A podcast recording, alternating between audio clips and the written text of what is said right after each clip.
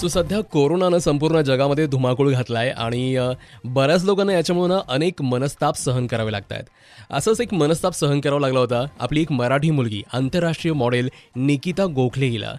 माझा शेवटचा जो शूट होता तो मिलानला होता आणि तो थर्टी फर्स्ट जानेवारीला होता. आणि त्यानंतर माझे जे शूट्स होते ते जर्मनीत होते. सो जो फेब्रुवारी मंथ माझा जो होता तो जर्मनीचा शूट होता.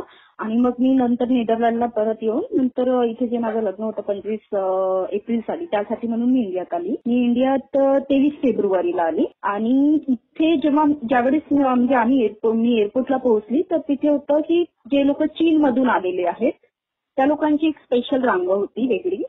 किंवा ज्या लोकांना ट्रॅव्हलिंगमध्ये जर ताप वगैरे किंवा खोकला वगैरे असं काहीतरी आहे त्या लोकांचं असं चेकअप होत होतं. तर त्यावेळेस मला काहीही नव्हतं. तर मला म्हणजे मी म्हणजे मला तिथून त्या रांगीत लागायची गरज नाही वाटली मी तिथून आली. आणि त्याच्यानंतर लाईक म्हणजे मग त्या न्यूज त्यानंतर इटलीमध्येही भरपूर झालं ना. थोडस मनात म्हणजे कुठंतरी होतं की माझं इटलीला शूट होतं आणि होऊ शकते मला पण असं झालं असेल पण मला म्हणजे असं काही लक्षणे दिसून येत नाहीयेत असं होतं. आपल्यासोबत आहे आज international model Nikita Gokhale ninety three point five red F एमवर मी अभिनीत तुमच्यासोबत आहे. बजाते रहो.